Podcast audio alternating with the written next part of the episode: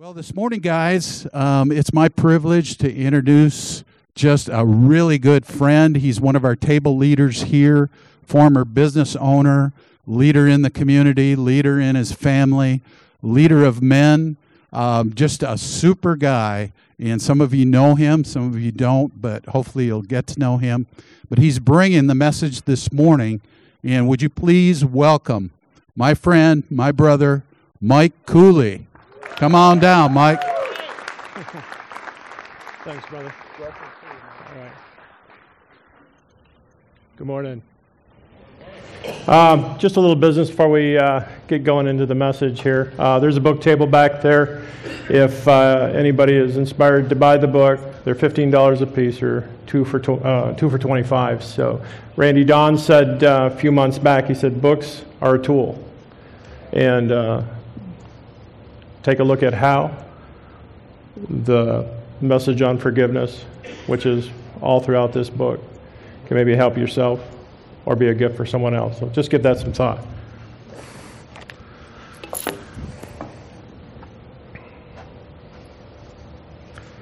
Let's ask the Lord's blessing. Father God, we love you today. We thank you for what you're doing. Thank you for what you're doing in the hearts of men and listeners all around the world. God, we just thank you for your blessing. May it be your word that's spoken today. In Jesus' name, amen. As a kid growing up in the 60s, we delivered newspapers, fished in the creek, we played baseball, rode bikes, and played outside until the street lights come on. A lot of us can probably relate to that. My oldest brother, Street, uh, Steve, he ran his uh, three street paper route like a union boss. I think we worked for five cents a day, seven days a week, rain, shine, or in three feet of snow. He said, You can do a lot with 35 cents a week. Steve was 13, I was seven. You just did what you were told. We threatened to strike, but we never did. It might have been time to renegotiate the contract. Later on in life, my brother Steve became a very successful businessman and uh, an incredible leader within his company. I can honestly say I'm real proud that he paid his workers fairly. However, early on, we developed a good work ethic and understood the value of a, uh, a day's work. I can say I'm truly blessed to have been raised in a family where my mom and dad loved each other. They modeled a stable home environment for our family, and family was and still is a solid foundation for my life. Even with this family structure as kids, we ventured into several areas of mischief, never getting into real trouble, but coming close to crossing the line more than once. Teenage hormones were alive and well within our close group of friends and often compromised the family values from which we came from. I transitioned into my first real job responsibilities when I was 16. This allowed me to purchase my first car, a 1966 Plymouth Belvedere. I paid $200 cash. My work consisted of stocking dairy supplies in a local grocery store. I was one promotion above a grocery bagger. I was living the dream at 16. On one particularly hot and humid August day, my shift started at noon and was supposed to end at 10 p.m. Little did I know how much this night would affect me throughout the rest of my life. The store itself wasn't air conditioned. However, I would find relief from the heat by going into the coolers when I restocked milk and other dairy supplies. The manager on duty that night was Walt. Walt was a grandfatherly figure that all of us looked up to. Another coworker, Jim, and myself stayed after to help count the cash, mop up the floors. Jim stayed with Walt to take care of the money while I cleaned up the floors. The clock said 10:10 p.m. With the doors locked, the store lights dimmed, one light illuminating, illuminating the stockroom, I began to rinse out the bucket in the corner mop sink. The next 48 minutes were the most traumatic I've ever experienced in my life. I was bent over, uh, uh, I, I bent over to dump the dirty mop water, and like a well rehearsed movie script, two men overtook me. In one swift second, I had a knife at my throat and another to my spine. My hands were held behind my back, and my hair being pulled to make me look up to the ceiling. I felt fear go through me like a lightning bolt. The seconds passed into minutes. I soon realized these were two brothers, and they were both high on drugs. One was absolutely out of control, and the other one was just a little bit more level headed. I'm very thankful for the level headed brother. No one could have imagined that the robbers had hid themselves in the stockroom darkness. My words will never completely be able to describe the fear I felt. Thoughts raced through my mind at a thousand miles an hour. I'm a hostage. They're killing me. Oh, my parents, I'm dying. I've messed up my life. My life is not right with God. And oh God, oh God, I need you. The really bad one held my head toward the ceiling by pulling my hair, hollering profanity laced words into my ears. Let's kill him, kill him, he said over and over, so we can get to the cash. As I felt the knife blade shifting across my throat from one side to the other, and the other knife against my spine, I was completely defenseless. I was just trying to stay alive in their moment by moment made up plans. I was scared for my life. I asked God to forgive me. Get me out of here, and I will serve you the rest of my life. I did what I knew at that time. The Holy Spirit put steps into motion. I reached out to God to make things right. That, my friends, was and still is the fastest conversion known to man. Trauma expert Bob Van Poel stated The rush of adrenaline and other chemicals in the moments of extreme crisis can instantly bring a person to a hyper vigilant highest of highs and then the crash of fatigue, feeling numb and then lethargic. Sometimes that transition happens quickly and is alarming to the person in and of itself. The stress was so high, I could feel like my head was going to explode, to being sleepy within seconds of each other. I don't understand this, but I felt it all at once, over and over throughout my ordeal. Deuteronomy 31:8 says, "He will never leave you or forsake you." The minutes passed in their planning, and they found some rope and they tied me up. My hands tied behind my back and my ankles tied together Then having me hop about 75 feet across the stockroom floor, all while the knives were pressed against me. Their plan was to lock me away to get to the cash. They decided the dairy cooler was the best place for me. They shuffled me in and closed the door. I could hear heavy boxes being pushed against the front of the door. I was now alone and locked inside the dairy cooler. I'm alive, I thought. This was the first miracle. I experienced in my newly found faith.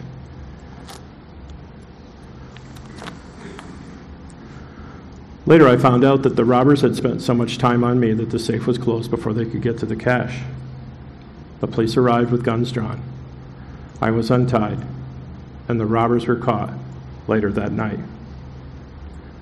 The bad guys were caught and going to prison. All is good, right? Not really. For 40 years, I kept my story down deep inside of me, literally sharing it with no one. At that time, we didn't go to counselors. For that matter, we didn't even talk things out. We locked it up. I'm sure this was common practice in families back in the mid 70s. Even later, however, I did not open up about it, not even to my own children. Not many knew that there was a mystery in my past. I just never really talked about it. Some 40 years later, I still wake up to nightmares with a knife pressed against my throat and being held against my will in the darkness. My wife Robin encouraged me to write this out as a means to process through the trauma. To those that have read my book, The Power of Forgiveness, you now understand how difficult it was for me back in chapter 1, walking into the darkness. In 2012, I did a closed store building inspection in the city of Detroit. These facilities often had no electricity, no working lights, and were sort of a homeless encampment. In the dark environment quickly brought back memories of the robbery and reigniting fears. A few years back, we were flying to Florida for our January anniversary vacation. Sitting back in my seat, the plane leveled off at what I would think would be around 30,000 feet. My wife is laughing and enjoying a movie, and I'm beginning to write. The Holy Spirit speaks to me and says, Forgive those who have hurt you, like I have forgiven you. I confess to you, I rejected that thought. I mean, I really, really rejected that thought. I believed it was much easier to remain angry and bitter at those that have hurt me. Sitting back in my seat, a few minutes later, I hear the voice of the Holy Spirit say, Michael, I love you. Forgive those that have hurt you, like I have forgiven you. The moments passed, and the toughness began to fade away. Forty years of tears and pain and heartache began to leave me. I prayed for the men who robbed the store that night. I forgave them. I asked God to bless them wherever they were, in, per, in prison or wherever they may be. The plane ascended. What felt like a thousand pounds was lifted from my shoulder. This was an incredi- incredible miracle and was a release of the chains of that moment that were holding me down.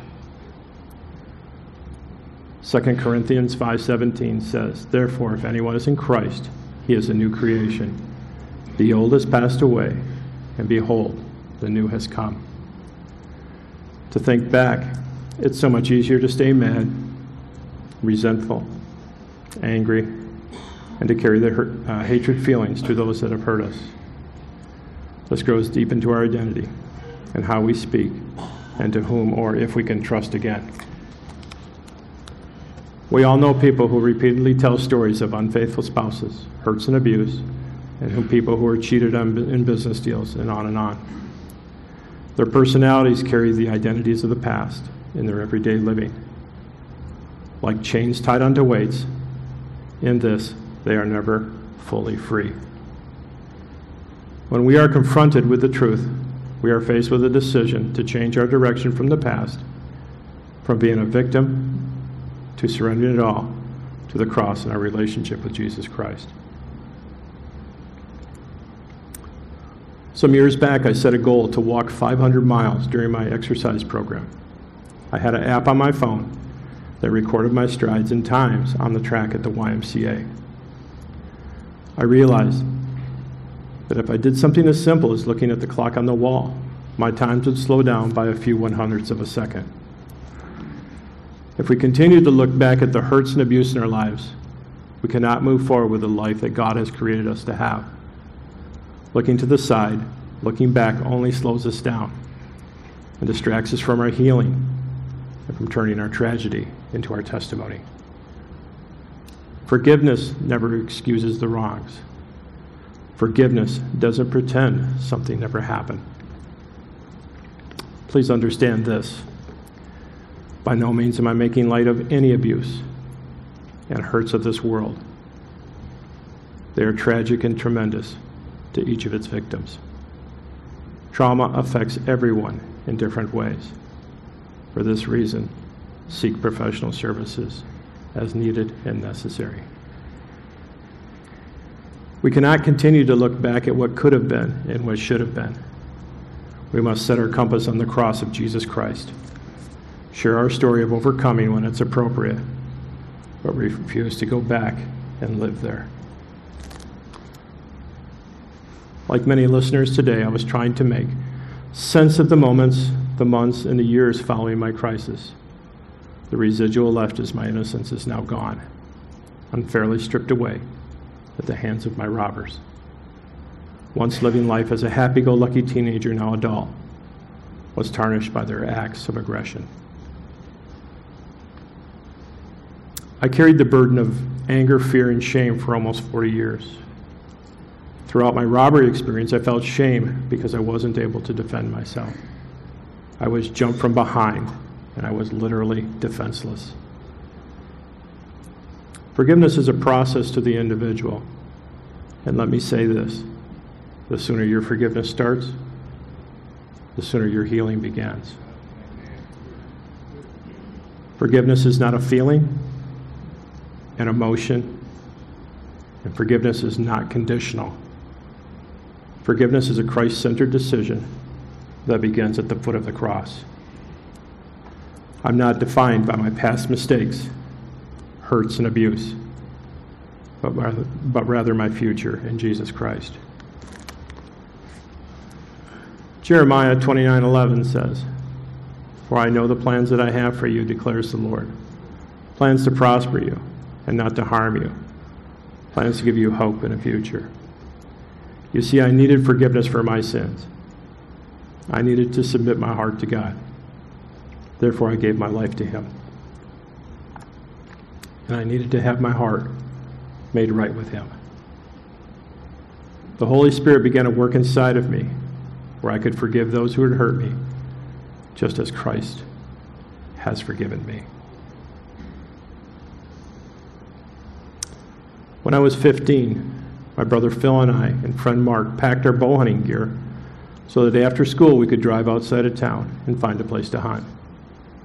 I was in the back seat of Mark's 1971 red Ford Fairlane as we drove the country roads looking for the place to hunt.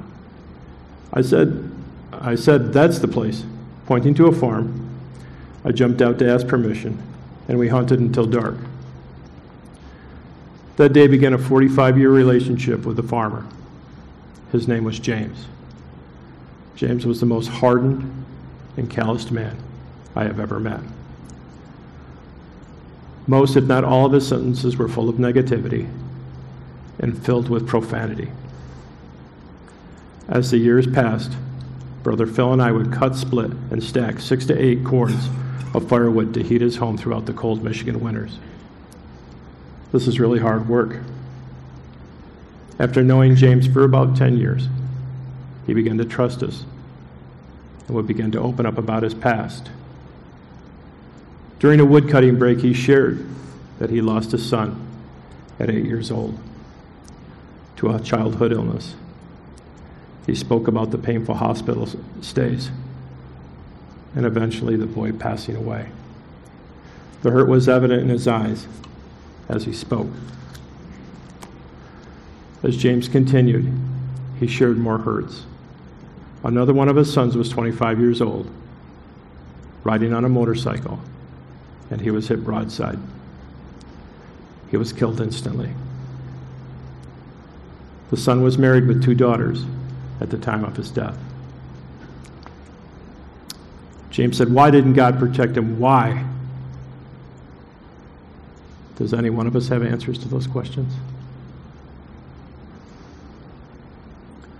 James' internal pain was real and deep within his soul and often came out through his rough language. James shared the story of his two granddaughters. He cherished these girls. You see, it was their dad who was killed on the motorcycle. This was the most painful story for him to share. His words were almost impossible to for him to speak. His brother Phil and I listened. The oldest granddaughter had just received her driver's license. She took her younger sister for a ride on some country roads. Maybe she was driving too fast or simply lacking experience. The skid marks on the pavement showed where she lost control of the car, then rolling the car several times and killing both girls instantly.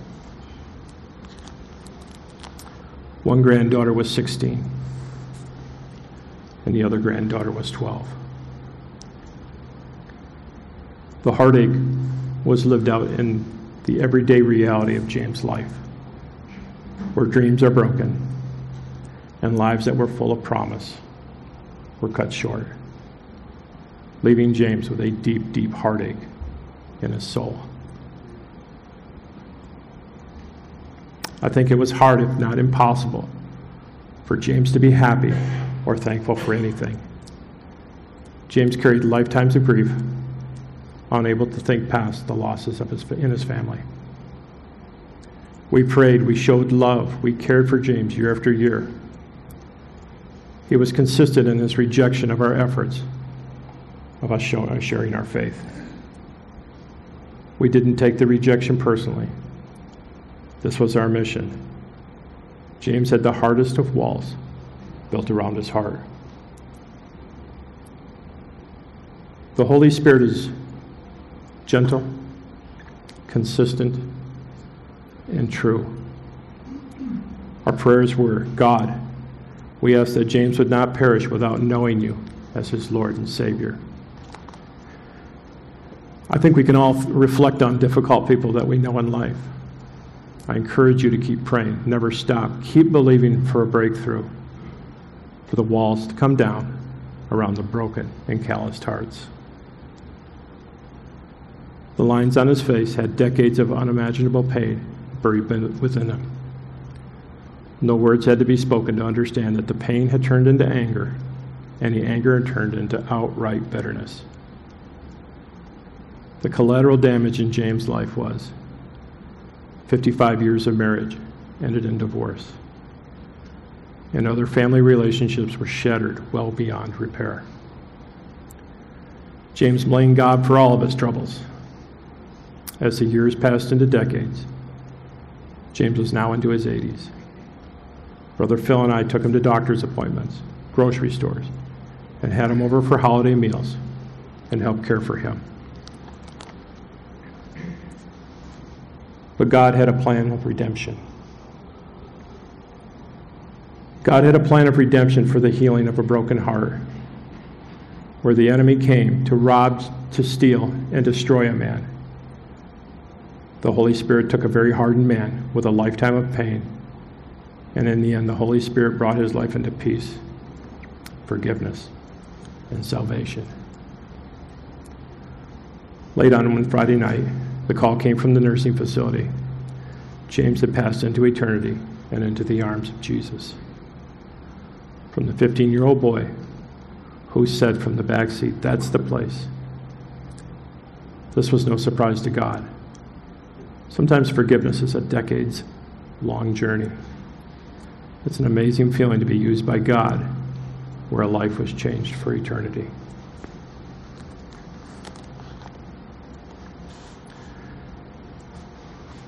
I'll begin closing with a few examples, uh, excuse me, a few excerpts from my book, The Power of Forgiveness, chapter 19, an open letter to my robbers.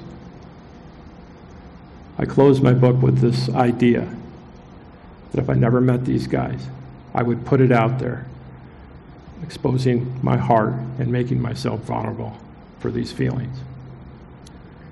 Matthew 6, 14 and 15.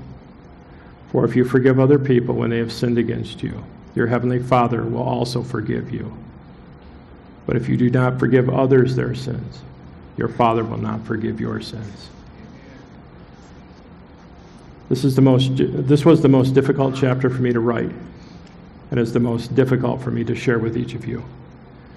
It is deep and very personal. Please listen to the words carefully and apply these principles to your life. Forgiveness is something that you bring before the Father. It is personal between Him and you. And when you do, your healing begins.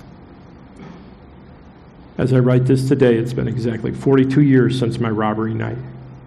The trauma of that night will live with me as long as I live on this earth.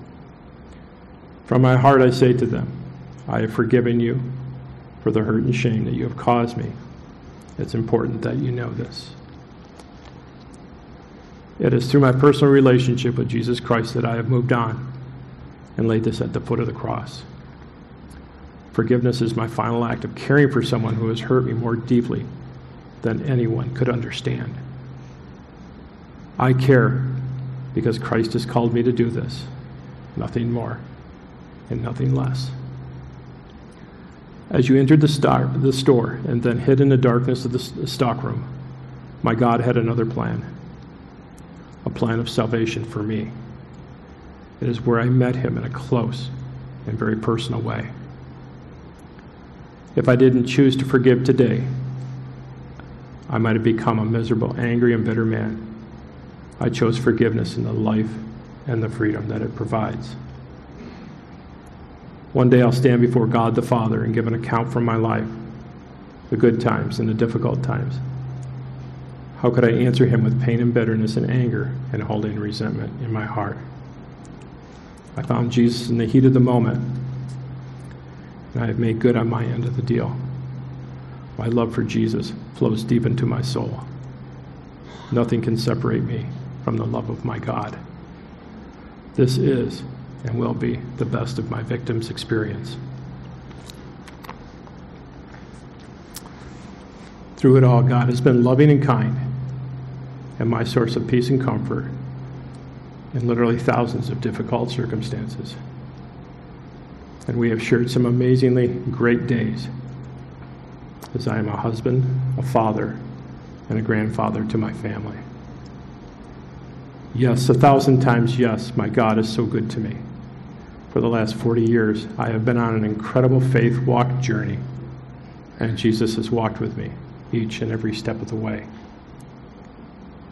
Writing about this is freedom for me, complete and amazing freedom for me, and maybe for you too. You see, each person has been hurt by somebody in this world. My hope is that you hear this and you will find it in your heart to forgive the people that have hurt you. The hurts of this world are deep and personal and very personal to you. My sharing this is my effort to see something good come out of my personal tragedy. I pray that my robbers find forgiveness in their hearts with our Lord and Savior Jesus Christ, that their lives are made right. My hope is that they have learned from their experience in prison time and are made new in a relationship with Jesus Christ today. I encourage every listener to examine their hearts from childhood abuse, from not being cared for, from absent moms and dads, to unfaithful husbands and wives, to the drunk driver who killed a child, or a family member or a close friend, to the moms who chose to give up their babies in difficult times, or to the moms who never knew them at all whether it is the thousands of circumstances of hurt in this world, of cruelty toward innocent victims, or to the one thing in your heart that still hurts, I encourage you to bring it to the cross. Most of all, find forgiveness of your sins and make your heart right before God. This is the day of salvation. This is your day, my friend. Unload the thousands of pounds of hurt, guilt, and living life for yourself. Invite Jesus into your heart today. Ask for forgiveness. He is ready to forgive you no matter what you have done. There are no circumstances that can change his love for you because he loves you so much, just the way you are. This, my friends, is the power of forgiveness.